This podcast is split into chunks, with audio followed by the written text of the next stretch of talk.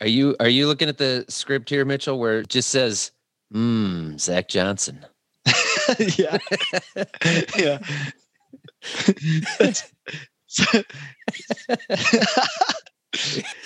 I'm gonna add an I so that I don't do that.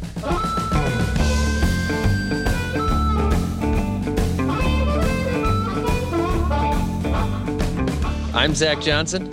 I'm Mitchell Hora. Before, before we get too far, thanks a ton to the Walton Family Foundation for supporting us throughout this entire season. We've got a little mini series going on here at the podcast now where we look at what it takes to build a conservation culture. And we just happen to know of a great case study in Washington County, Iowa, which is where Mitchell is from. Yeah, this is an area where a bunch of farmers have embraced no till. They started doing that decades ago. Now, cover crops is the big one, and things have really just continued to grow from there. Yeah, one of the big things you notice as soon as you get there is that, you know, everybody's trying something. That's that's kind of the feeling that I got is that there's a lot of cover crop. No till is huge there, but everybody's always experimenting. Yeah, there's a lot of livestock in this area too. Um, so there's starting to be a little bit more diversity around that, but there's plenty of different like market options and stuff. And yeah, people that have been using no till for 40, 50 years, some of them. And I suppose they're just getting bored with only that. Now there's trying to make things more challenging for themselves. And, you know, there's some guys in the area that have tried bioreactors, trying different cropping systems, integrating livestock, lots of different things happening. Yeah, we wanted to figure out how this spirit of conservation actually got started. You know, who were the key players? Last episode, you heard about the amazing Iowa State Extension Director, uh, Jim Freer, everyone we talked to mentioned him as really kind of a big key to what was going on down there. And Jim helped to facilitate a lot of the networking and knowledge sharing around these conservation practices. He had a ton of enthusiasm for conservation and was just a great resource for a lot of people, by the way it sounds. Yeah. As we did interviews with folks in Washington County, pretty much everyone also talked about the importance of some other folks, uh, guys who are key to getting the equipment side of things nailed down for no till so that farmers could adjust their equipment. Paul Reed is a farmer from big family that did a ton to figure out the best planter attachments. He farms with his brothers, but works a lot with his first cousin, Dave Moeller. And Dave's an equipment dealer who was also instrumental here in Washington County. We sat down with Paul and Dave together and we talked with them to learn more about how crucial adjusting your planter really was. And what was really cool is that they were doing a lot of research and piecemealing, designing, researching how planters were really going to work for a no till situation in Washington County. Yeah, Paul's family started no tilling corn back in 1982 and actually won the Iowa Masters No Till division that year, which inspired them to go full on no till. But first, they had to figure out how exactly they were going to make it work in the heavy clay soils during planting. Back in the early 80s, our farm made a decision to go to all uh, no till, make a move, and we struggled. Our soils were mellow and moist, high clay, but we were getting inconsistent results. And so my late brother Nick and I did a lot of test plantings in mud holes and march is where we where we worked and uh, we would go out there and plant with your standard John Deere MaxEmerge row unit and it would be moist but it would do a nice job. But within three days it turned to pottery. And we we came to understand that we needed to figure out what was going on. And until we did we thought long-term no-till was doomed. So I have to give you a little background because to understand where we're at today and why how important Dave's uh, Dave is and the equipment side is, you have to understand what the issues were and how we got to. So uh, let me back up. So in 1969, we we all had runner type planters, dried out cloudy seed beds, and John Deere commissioned uh, four University of Illinois college students to flag seeds and uh, report and and document how they grow and why. What they found is seeds that had seed to soil contact grew and germed immediately, and the other seeds laid there in the loose soils and waited for a rain, and they didn't actually germinate till it rained, and that could be from two hours to two weeks. And so they got uneven growth, uneven emergence, and uneven ear size. So John Deere set about to fix that, and they came out with the John Deere MaxEmerge row unit in 1972. What a breakthrough! So that row unit could go out and it forms a true V by using it. This is key. Uses a combination of wedging and pressing action at the same instant to form that true V. What a breakthrough. And that dried out cloudy seed beds that we all had back then, that's exactly what we needed. So we got enhanced uh, seed to soil contact on those seeds. They grew evenly and, and emerged evenly. So how is that V different than what there was before? It was more of just a more of a single disc opener so versus the, like V in it the out. just a runner type uh, opener basically made a, a um, parted the soil like in a wave, and then drop the seed in. But the closing process was very there wasn't one. Basically, just had a depth tire behind it. Look at your old John Deere 456s and international. I can't even remember the numbers on those, but anyway, there wasn't any seed to soil con. There wasn't a true V. Basically, we're just throwing them in the soil and Mashing running the- over them. Mashing the trench shut. Zach, I thought that's how planting worked. You just toss the seed out there and you're just good to go. Yeah, didn't somebody say that October. once? you just toss the seed and maybe we just glance over that. Yeah, we can glance over So that if part. you if you understand that the MaxEmerge row unit was born in a dried out cloudy seed bed, when you take that same row unit and you put it in a high clay, cold, wet soil, and you use a combination of wedging and pressing actions to form a true V, that equals uh, inconsistent, more inconsistent growth.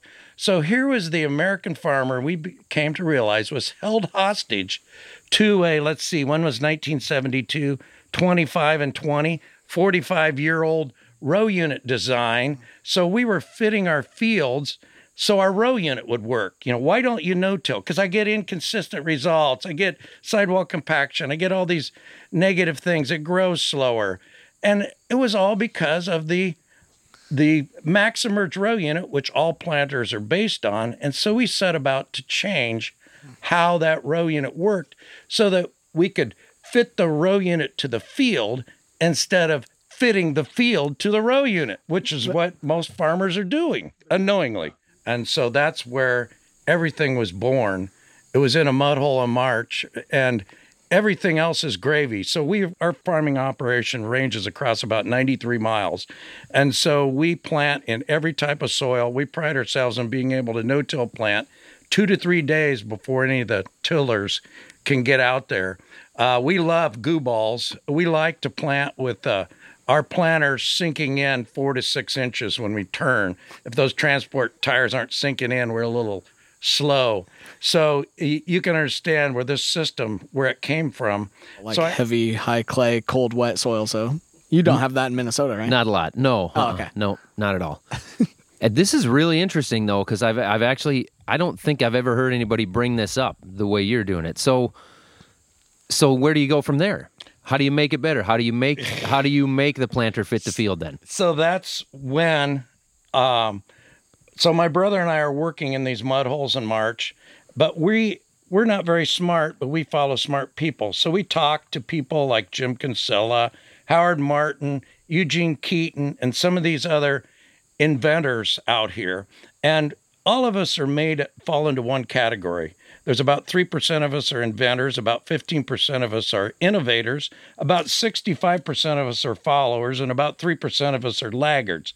So we like to think that we fall in the innovators. They're the guys that generally make the money. The inventors, they're on to something different and and it's tough for them. So we we capitalized on a lot of the the ideas and innovations that they came up. Jim Kinsella came up with the uh, of using the RID tire to let the seed opening discs explode and fracture their own uh, sidewall compaction. Uh, Eugene Keeton came up with the Keeton seed firmer to press and hold the seeds into the bottom of the V and enhance the seed to soil contact. Howard Martin came up with the original tooth row cleaners, which he sold to John Deere. Um, and then he came up with basically the tooth uh, closing wheels, also that leaves the soil loose and aerated behind the row unit. But we put them together. We came up, and then the down pressure. We came to understand that the the compression and compaction that the row unit was causing, also the weight of the row unit. So when you add the back then they had heavy duty down pressure springs, four to five hundred pounds they put. So let's we weighed a row unit with the bathroom scales. It weighs about 265 pounds. You add uh, 75 pounds of seed, a little insecticide, and a little down pressure from the spring. Say you could get the 800 pounds, the weight of a small of a steer, concentrated on two to four square inches mm.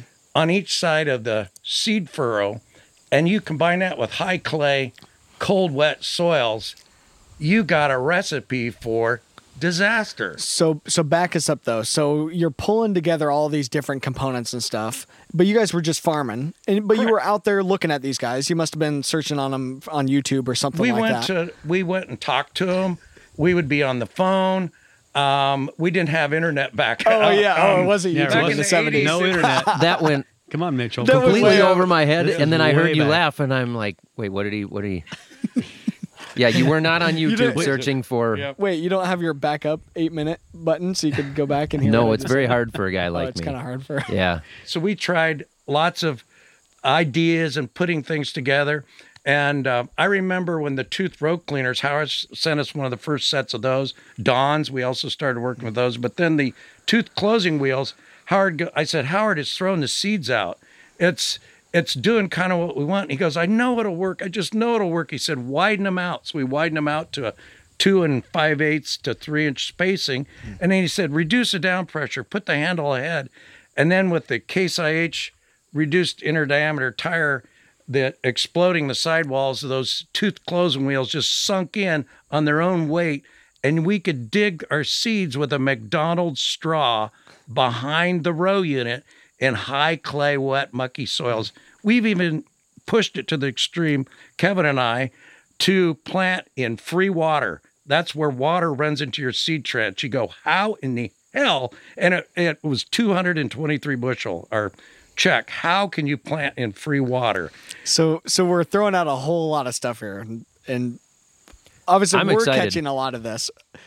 Zach and I are catching a lot of this, but we got to slow you down a little bit, Paul. Yep. So you guys were out there experimenting with all this stuff in the 80s here, even though there had been some work going on in the 70s. And some of these names that you're throwing out, they have companies and parts named after these people today. Martin Till and Keeton and all these guys.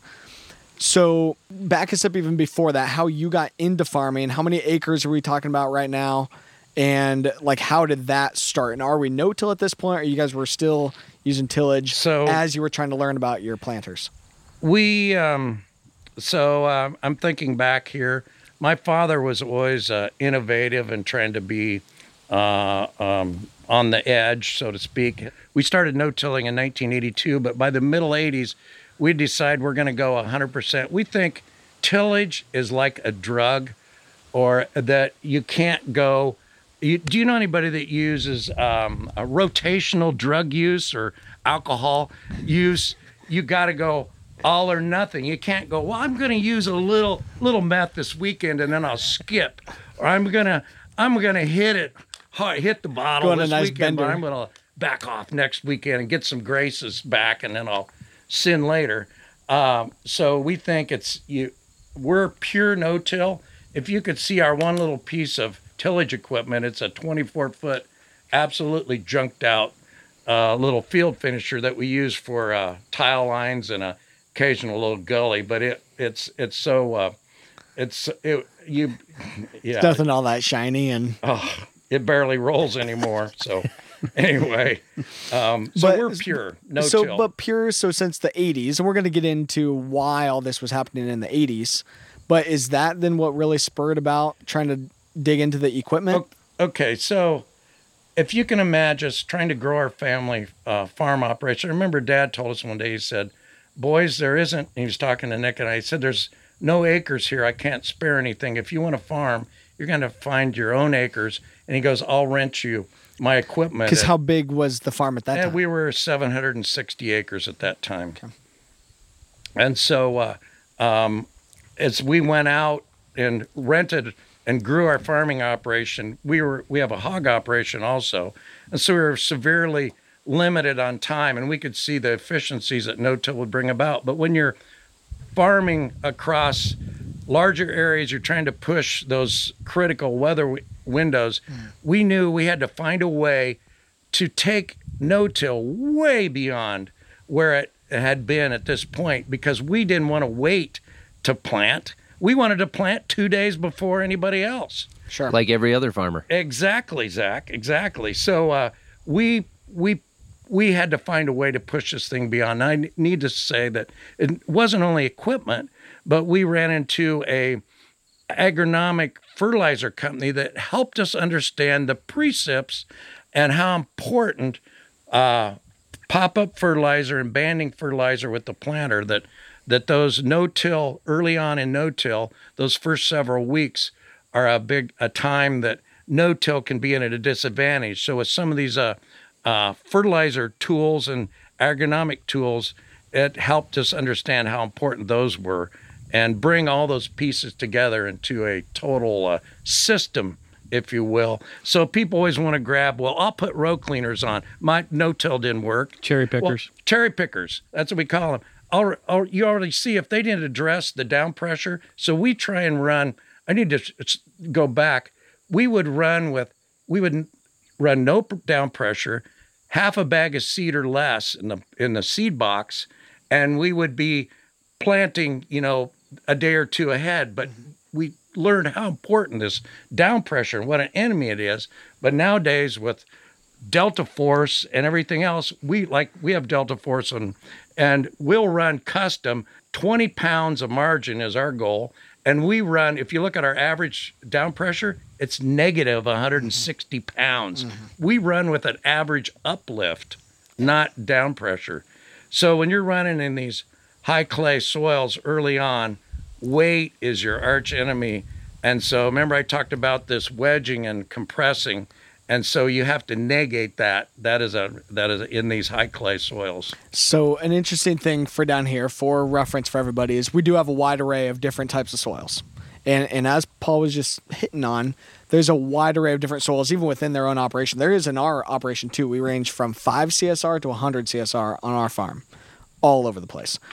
And uh, because of that, it does take the technology to dial in and make sure that you're getting the seed started right from the beginning. And one of the key things I always talk about is the seed has the best potential for yield when it's in the bag. As soon as you take it out of the bag and put it in the soil, it can only lose yield potential. Right. So it's if everything you from there it up on. from day one, yep. you're never going to get that back. So learning how to dial that in is really crucial. And that's where Dave Moeller comes in. Tell us a little bit about um, what you have going on in uh, in your operation. So we actually started right out of high school at an ag repair business in Washington. And we were at that business for nine years. And then they closed the doors with the 80s tough times. And uh, we just had a five month old child and we got forced into being an independent ag repair business. So it's been going well since then. So that's 31 years, just completed that here in August. Is this where you started with that? Was right here? Actually, no. We lived in Washington, and when that business closed, we actually had a service vehicle that we went to the field, and that was our main business. We went, we actually serviced items in the field, whether it's combines, tractors, skid loaders, planters. So everything was mobile everything at that was time. mobile at that time, and then we moved here to our facility in 1991. So okay. I've been here since. It's like a food truck for farm equipment, Zach. Yeah, it is. That's, That's awesome. a good way to think of it. We yeah. can show you that did, later. Did we you have like the little like the ice cream truck like musical deal that. going too? That would have been awesome. With diesel fuel smell. the diesel fuel smell. and so and and just you know fresh harvested crops. That would be just awesome. That would be awesome. That smell would bring people to you. Just drive down the gravel roads slowly, and yeah. the farmers would start chasing you. the cows too. The cows too. Yeah. Well, Dave, I want to see what you, what your answer is on this. Two years ago, I added row cleaners to the planter, and we tried some no-till. In my defense, everybody tells me if you're going to break into no-till and you want to do it, the simplest first thing you always hear is start small. Try it on 10 acres, 20 acres, 40 acres, whatever, right? Okay, well, I can do that, but the, the fact of the matter is that I'm also trying to farm another 3,000 acres with two people full time. We own one planter. So, how do I go and say it's worth it to find another planter, completely redo my planter for 40 acres to start small? Maybe it'll work, maybe it won't. I mean, what do what do you do? Well, and and one of the biggest things is when you've, one of the first things you need to have on the planter is the row cleaner. Obviously, I mean, even in even in a minimum tillage situation, you need to move the trash out of the path of the row unit. So you're going to still take in, you know, one a customer calls or a person calls grower wise and and you know asks about planter attachments, that's probably one of the first things you want to find out. Does he have row cleaners on the planter? Because first and foremost, we need to either move the trash out of the way if it's no till, or if it's in minimum till, we need to make sure that we're not hairpinning that trash into the slot. Mm-hmm. Because anytime it gets back to the seed soil contact, if you have something in there that's wicking the moisture away from the seed, it's not going to take and sprout or grow within the first 24, 36 hours. We want that warm drink to get it off and off to a good start. But um, so, like I say, on the row cleaner side, that is one of the probably the most important things to take and have on that planter. Obviously, everything else starts adding from there. Attachment wise, obviously, you can't dive into everything, but technology has just come a long way. Just like Paul said, we, I mean, I remember back in the day on when we were at home in the farming operation helping there, we had an old 333 Allis Chalmers no-till planter, and one of the things they talked about is flipping the frame over to get the the actual no-till coulter back closer to the row unit. Well, we had two inch wide coulters, wavies on that planter, and it would take and throw soil everywhere in no-till. That was back in 80, 81. I think we were playing with playing with that. Again, row cleaners weren't even a thing of you know being around, but we took a, a two inch wavy coulter off and put on a. We had an old case plow sitting in the corner, hadn't been used for a while. We went and got the smooth coulter off of that and put that in place with a two inch wavy, and we didn't have the the soil being erupted out of the out of the actual row unit area. So it it was one of the things that st- started the process of different attachments. So we we've come a long way from row, runner runner system on a planter to double disc openers to now we've got no-till coulter out front. Um, that was supposed to be, you know, something to help the situation for getting that seed into the spot it needs. But then the row cleaner come about and it moved the trash out of the way so we don't have to hairpin that trash in the ground. Yeah. So it's moving that stuff out of the way. You guys pulled the coulter off of a different piece of equipment Correct. and just threw it on there, threw right. it together. Because was, we didn't want that soil being thrown out of the. At that point, was there anybody else that was looking at you know the equipment side of this where would you go to be able to get help on your equipment this is early 1980s where did you guys go to actually get some of this equipment or maybe for paul too well we were probably one of our best that's what i was going to inject to uh, uh, zach when he answered is a mentors you need to have a mentor someone that can help help you, we all have a, a new word, uh, unintentional bias. And that simply means we're good at what we know and not at what we don't. So we followed Jim Kinsella is one of the main ones. We made many trips to his farm. He's where is he? Where is he from? Lexington, Kentucky, and he's alive and farms with his son Brian. He would be an excellent person. Lexington, Lexington, Illinois. Lexington, excuse me, Lexington, Illinois. Excellent person to talk to. He's the first guy that helped us understand the damage that we were doing. And that's what I've started to say about this coulter. We started with coulters, and if you understand uh, uh, coulter also, that our goal our goal is to be able to plant two days sooner and not have any detrimental effects and be able to pull into any farmer's soil. A coulter was it would bring up wet chunks. A smooth coulter in some of our high clay will bring up chunks as big as your head, mm-hmm. and it will stick to your depth tires on your planter, and you will have to go park your planter and wait a week or two to plant. Yeah. So that is not our goal. So if you understand that our goal was to be able to plant in any type of soil, uh, expand our planting windows, uh, be able to plant sooner in virtually any conditions, and get even uh, early even growth. A coulter it, it it takes a lot of down pressure to hold it in the ground. It does about everything bad, and that's why we're pushed into the row cleaners, and and what a breakthrough they were. Well, we always talk about two things that cost you a lot of money: is waiting for the ground to dry out and adding weight to the planter unit. Two things that'll cost you a lot of money, as in it can cost you in yield. So those were the things you need to take and think about when you're setting up your planter unit. Yeah, so just a lot more moving pieces now that you're adding more complexity to that planter as well, trying to figure out what, you know, what are those pros and cons and benefits and stuff of it. One of the things that we've talked about is there was some work going on in the county with the extension and things like that and field days and stuff going on. Tell us more about the early pieces of just now in Washington County and some of you guys that were really early and working together and working with local extension agents. So I have to give a lot of credit to the Burgers, uh, the Steels, and there was a Lukoski's, and there were several other families that were even ahead of us uh, working with different aspects. But we tried to take it more mainstream and take it out on a lot wider scale instead of kind of a niche, a niche thing or kind of a, um, uh, you know, an, an interesting thing, but it couldn't be used across thousands of acres. Uh, um, and so that's where what our goal was is to push it way beyond beyond the hippies. Yep, that's so, what you're uh, saying.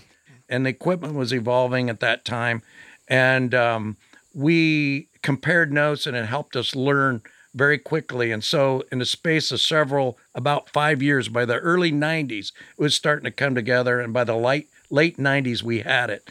And I actually did some public speaking with a company of Dave of I've and I have flown around and done competitive problems and problem solving planting. So they we would fly to people that have struggled and had problems and help them diagnose their problems. And we've done competitive planting in Ohio where the different companies would have different setups. And I remember the one day they landed at Washington to pick up Dave and I, and we had all of our armload of attachments that we are going to put on two rows of the planter. And they said, "Oh, we're so disappointed. We had a half inch of rain last night. We're gonna, we're not going to be able to plant." And we said, "That's fine. You guys can stay in the tent. We're going to plant." and we did. And that family converted uh, their whole farming operation over after after seeing uh, how well it worked. And the next spring, I asked him, I said, How'd you get along this spring with all the changes? Because they're planting right up against Lake Erie. It's high clay, wet soils.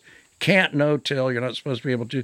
They said, You know, we got that spend half a day. It was plenty wet. The plant, the tires were sinking, getting everything set. By the afternoon, we could see it look good, and we started planting. They said if we had to do it all over again, we'd start a day or two sooner.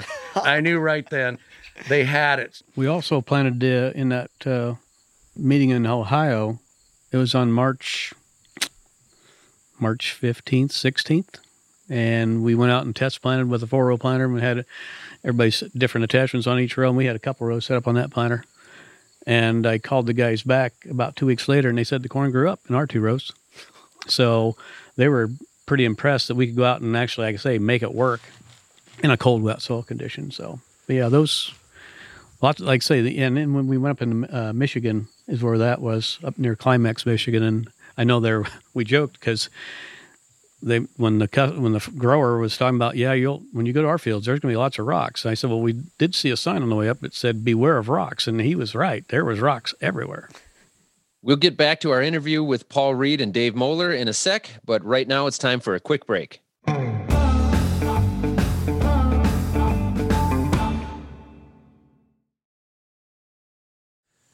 So, Dave, I've got a, a John Deere 1770 planter. Um, we do on our farm with the V openers, a standard style planter. We are all conventional till. We've got the row cleaners on it now, and we've got uh, we don't have uh, the pneumatic. We do have pneumatic downforce. Um, we don't have the hydraulic stuff. Right. Being the the specialist you are when it comes to equipment, what what can you suggest for me to help me out as far as improving that planter if we were to try some some more no till acres with it? So even on the tillage side with attachments, I mean, there's there's different things. Obviously, there's a lot of technology out there. Um, when you get into tillage, you know, it depends on if you're gonna. When I compare like a hydraulic downforce system to a pneumatic system that's automated on both sides, if you're in full tillage, the advantage for that automation probably ain't going to show up near as much as it would be when you start to venture into the no-till side. Right. Um, so, like I say, again, the technology side has come a long way in the last 30 years. I mean, we're we're talking, you know, we started out with no-till coulters and we've pulled them off and went to row cleaners. Now we got air-adjusted row cleaners, so we can adjust them on the go from different soil types, different tillage types, uh, the amount of trash you actually have in the system. So, uh, again, it's it's a matter of you got to take and find out what the grower, how his operation's working, what's going to best fit, benefit him. Um, I mean, there's some technology that's coming for the closing side of it now, uh, automation wise with airbag. So you might get better benefits from that versus actually going, you know, away from a airbag system. It's in full tillage. You might have another option to help you expand your. I mean, it all goes back to to actual ear count. And if you can increase your ear count, obviously you're going to get more yield. So we're trying to get ear count or rows around and length to get that advantage. And you got to make a decision of, you know, where where are you finding issues in your operation? What do you need to improve on?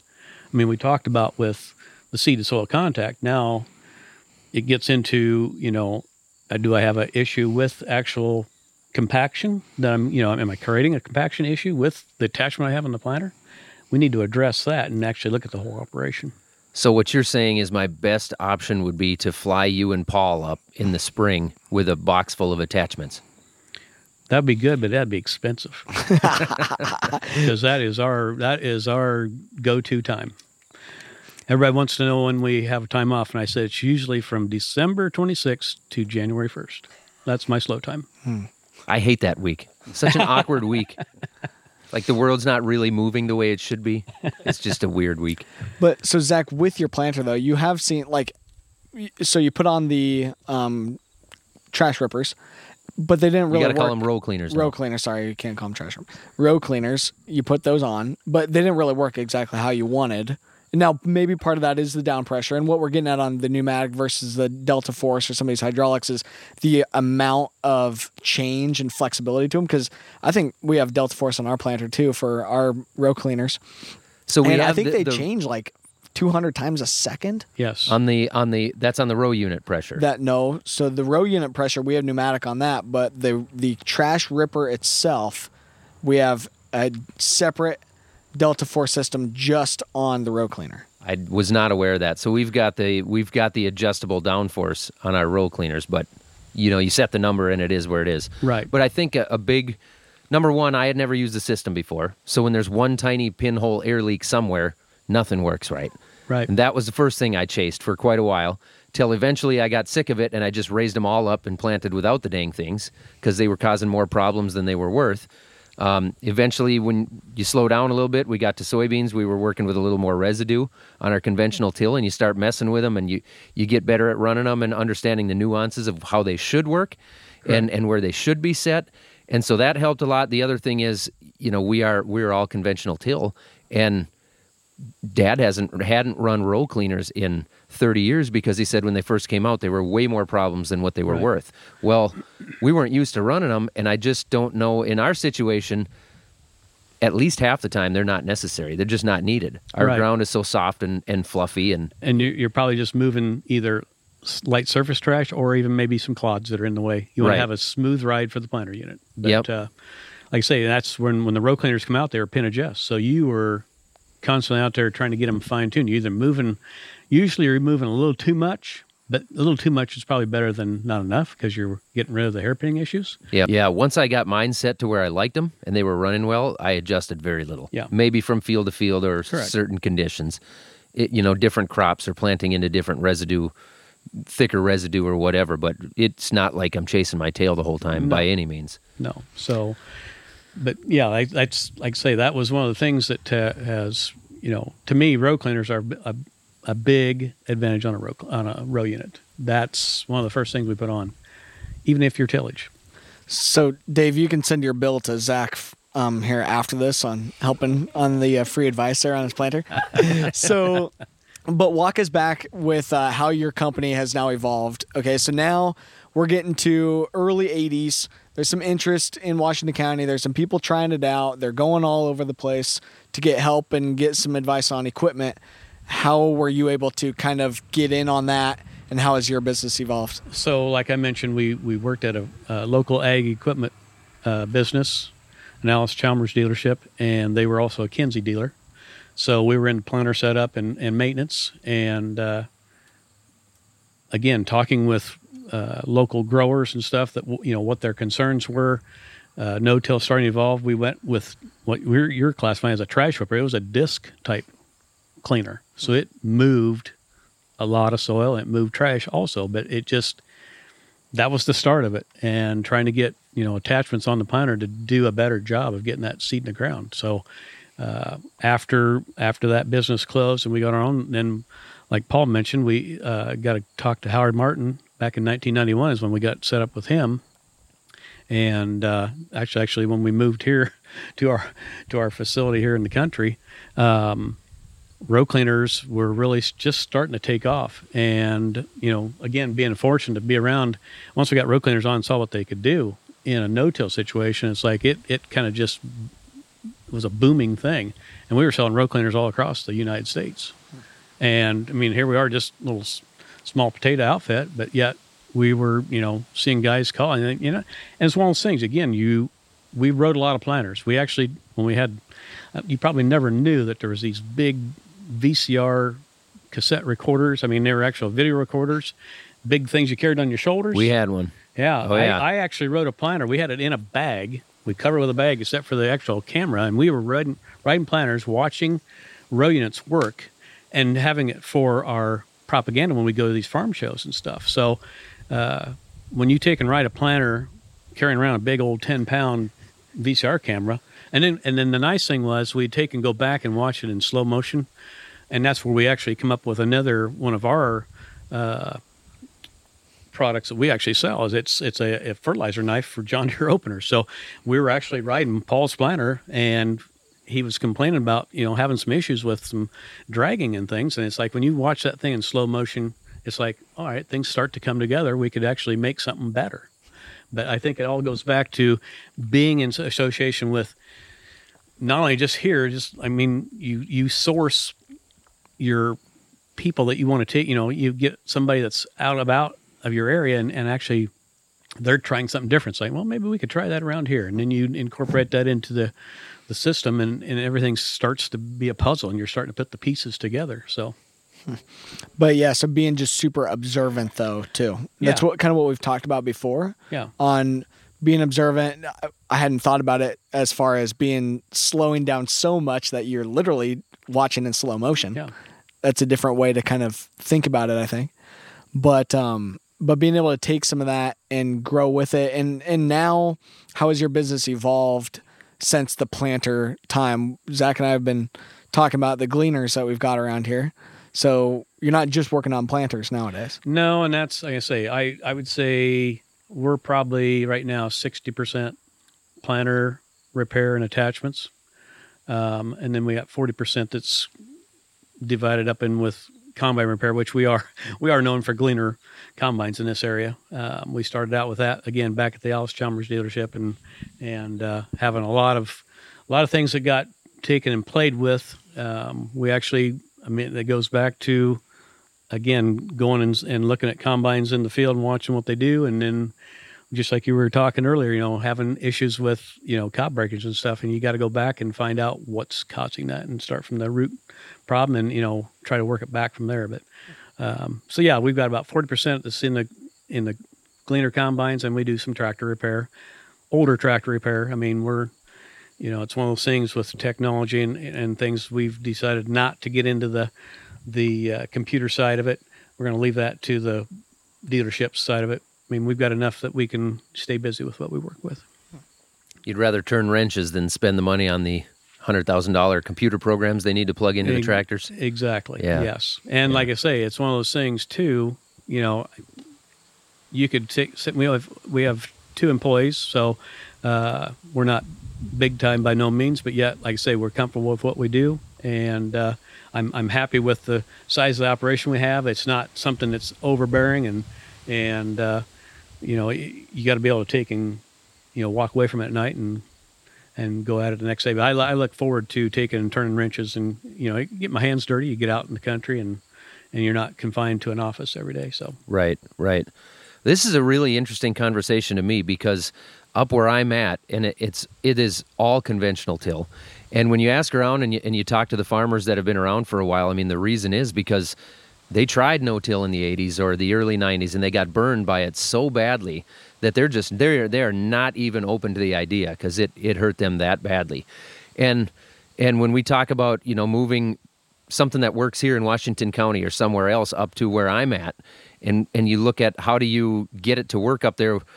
Everybody says, you know, start small, give it time, um, try cover crops. Well, how much time do you have if it isn't working correctly? Right. Um, we've tried cover crops four times and had zero success with them to this point. Uh, probably something that we're doing. I don't know, but I haven't seen anybody in my area have success with that or no till. If I want to start small, what do I need for machinery? But the conversation here, especially going back to the planter again, I hate to hound on that too much, but to me, that is interesting because if we're starting off on the wrong foot right away and not giving that seed a chance, it, it doesn't matter what the combine's going to do. That the, right. the plant has to be there, the plant has to be healthy. And so if it's something we're doing in the machinery, and and if you want to if you want to blame it on the True V openers or whatever they had in the 80s and early 90s, maybe that was a problem that everybody overlooked and and for some reason it's just never been brought up to me that way. Yeah, never come back around. So maybe Paul back to you on on Zach's question earlier on how what do you look at first on adjusting the planter? And on and then maybe tie that in on the fertility placement a little bit too. We kind of brushed by that earlier. How does that piece tie in? It it's what we learned in those muddles in March was that not only the way the True V opener was set up, but also the weight was our enemy. And so, back to Zach's question, um, uh, other than a row cleaner, I would say to to manage anything, you have to be able to measure it. And so, back to the weight, how do you know that you have the right down pressure for your system? I talked about us running a lot of up pressure, um, and so unless you can measure it, uh, you don't know where you're at. And every type of tillage system and soil type demands different amounts of down pressure. And, and, and so every spring. Every spring. Every time you plant, every, every, field is different. Every field or part of the field right. or end of the planter is different. So that's what the technology now. Back when we were only running half a bag of seed, we were trying to manage our and reduce our down pressure. But now with Delta Force, you can, and John Deere has a name, an ag leader, you can manage your down pressure from the cab and get it right for your situation. So that's that's where I would start to look. But back to the in your own operation is some way to manage your downforce because we unknowingly are causing a lot of that. Remember, I talked about the 800 pounds, right? The small, uh, the weight of a steer on the row unit and the high clay soils, and so that weight, that compaction and compression, is a is a is your enemy no matter what type of tillage or soils you so have. how do you actually measure that though like and adjust on the fly? You have to go like you're going and digging and looking at the actual sidewall and like the smearing and that's how deep what, it is and all that or what? That's what we look at but dave he dave knows and precision has recommendations. Obviously you heard me talk about that we go outside the custom we go custom settings but you could start out we run the light setting and in the conditions we plan in, it's way too heavy. It's way too much. It looks nasty. We start to get sidewall compaction. We have to run custom when we're running these high clay. Wet soil is a lot lighter. But with Zach doing some tillage, he probably needs a little more down pressure to start to kind of form that firm true it up a little bit. Firm it up a little bit. So that's why I say they're all different. I have a little story to to tell real quick. Uh, Jerry Hatfield's the head of the National Soil Tilth Lab here at in Ames. He just retired uh, after 30 some years, but he set up a system several years back.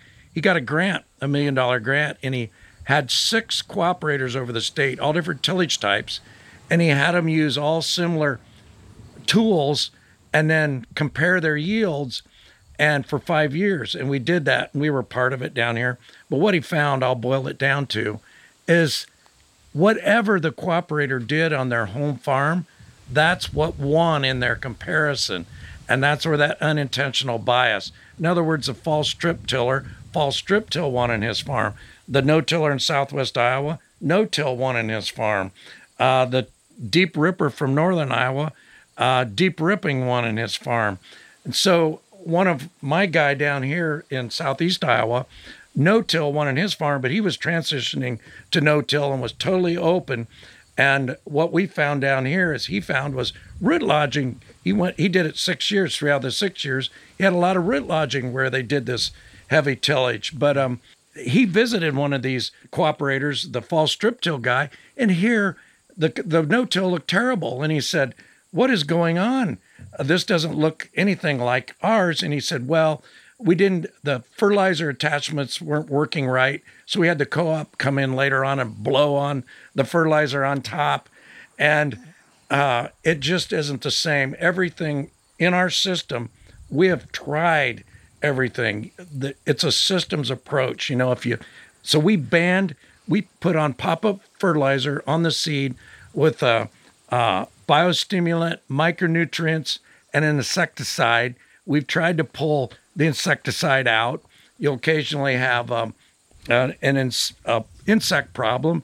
Yeah. Um, and then we banned nitrogen and sulfur and boron uh, with the uh, Y bander on the back of the planter so that it, it each seed has equal access no matter what the moisture, no matter the soil type, no matter the residue level, each seed sees the same amount of fertility. And so we get even early growth. It's kind of back to the pork thing. We used to feed sows out in the field and we'd go out and throw out uh, sow cubes or grain to 50 hungry sows, hoping they'd all get the same amount. Ha ha.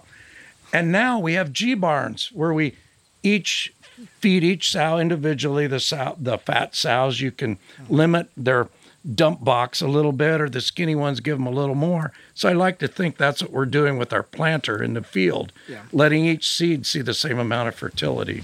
So again, I think it, it boils back to like that precision piece of it, of course, and like really fine tuning and, and understanding. But it's tough to be that patient too. And like you guys were able to learn from each other. But the the million dollar question is how do we how do you scale that? And Zach and I are millennials. We are not patient. So again, it's we've got to see results like quick. And we have a lot more access to data, I think, to look at things differently. But what are some of the crucial pieces that are the takeaways from Washington County that need to be scaled to make sure that other farmers can have success, especially the laggers that you mentioned before, the the later adopters that are it's going to be tough and there's a lot of people that are coming into this with a nope, I don't I don't want it to work kind of a deal, just like in Jerry Hatfield's study. So, how do we take what we've learned here? What are going to be the components to actually scale? I think the three, three there'd be three important items in it: uh, education, um, mentoring, and networking. Those are the three items. And I think if if you don't have any one of those idea, uh, any one of those block, building blocks, you're going to be doomed to failure. So if you don't have a mentor, you don't have networking and if you don't have education to know why am I doing this? How does it impact what I'm doing? And uh, uh, you know why do why does pop up fertilizer? Why do I need? What, how does banding nitrogen? Why am I doing that? And how does that? What piece does that play? If you don't understand that, then you're going to fall away and cherry pick, and you're going to be doomed to failure. So, Zach, that's a little bit different wording to I think the conversations we've had before, we typically say it's, you know, you have to have the, this dealer and this dealer and this NRCS person and this extension person. But what Paul just said was, no, you don't necessarily have to have those individual pieces. It's having somebody else that's also there that you can learn with, having some educational components that you can go the field days or the extension event. Maybe that's part of it, but it's just a little bit different wording to it, I think, than what we've heard before. Yeah, we talk a lot about how logistically and financially you've got to be able to make changes to your operation. And just to back up a little bit on what Paul said too, the systems approach thing. And you talked about how what everybody when when you ran that test, what the farmers were running for their main operation is what won their yield test. And to me, that's got to come back to that's what they do best. Mm-hmm. That's what they have the equipment for. That's what they're passionate about. That's what they've always done. That's what they're educated on. And so, of course, that's going to win the test, right? So you look at the systems approach, you go to that. Well, their system was set up for the system they had in place. And that's what I always talk about logistically. Dad and I are two people running 3,000 acres. Our system is set up to be super efficient at what it is if you take a wrench and you chuck it into the gears, all of a sudden we're we're spending a lot of time to test 40 acres of no-till on a 3,000 acre situation. So you talk about, you know, the, the financial side of it that can hurt you or could help you, and the logistics side of it. But now you're saying the education and the networking side of it, And, you know, I think probably the Fieldwork podcast can help with that. I suppose so. Maybe that's like kind of the point, huh?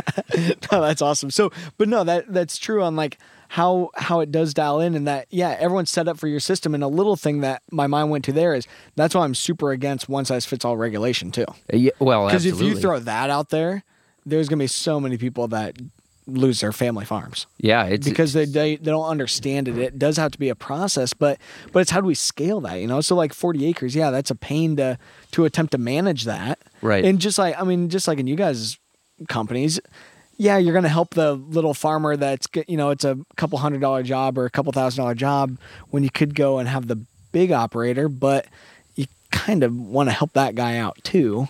So I don't know how do you how do you think about that in the other companies or like how how does somebody? Well, it doesn't matter whether you're farming 200 acres or 20,000 acres. You still need that help networking and reaching out and finding out what's you know what's going to be best for your operation. Obviously, you'd like say there's a lot of money involved when some of these planter attachments, and it can add up quick. I mean, I can, I can go out and buy a used planter for $140,000, and I can put another 100000 on top of that with attachments. So you know, you want to make sure you take and think about what you're spending your money on. Return on investment is big time. That's farmer Paul Reed and his cousin Dave Moeller, an equipment dealer from Washington County, Iowa. In our next episode, we'll hear from farmers who benefited from Paul and Dave's innovations. And just a reminder here that I actually made a video about our trip to Washington County for my Millennial Farmer YouTube channel. So if you want, you can learn a little bit more about the folks that we're interviewing. We've got it reposted on our Fieldwork YouTube channel, which is at Fieldwork Talk. I also wrote a blog post about the project that we link to in the show notes for this episode. That's it for Fieldwork today. Our show is produced by Annie Baxter with lots of help this season from Lori Stern, Amy Mayer, Mike Langseth, and Corey Suzuki. Kristen Schmidt runs our social media, LA Lions does our marketing, and Lauren Humper is our project coordinator. Special thanks to Veronica Rodriguez, Eric Romani, and Johnny Vince Evans for engineering and mixing our shows this season. Johnny Vince also composed and performed our theme music. We're once again at Fieldwork Talk on all of the social media channels. We'd really love to hear from you on this topic of conservation culture. Is there that culture where you live? What does it look like? Or if there isn't one, uh, why do you think you don't have the conservation culture in your area? Yeah, don't hit us up on TikTok, but you can drop us a message at 651 228 4810. We would love to hear from you. Again, that is 651 228 4810. Thanks, everybody, for listening.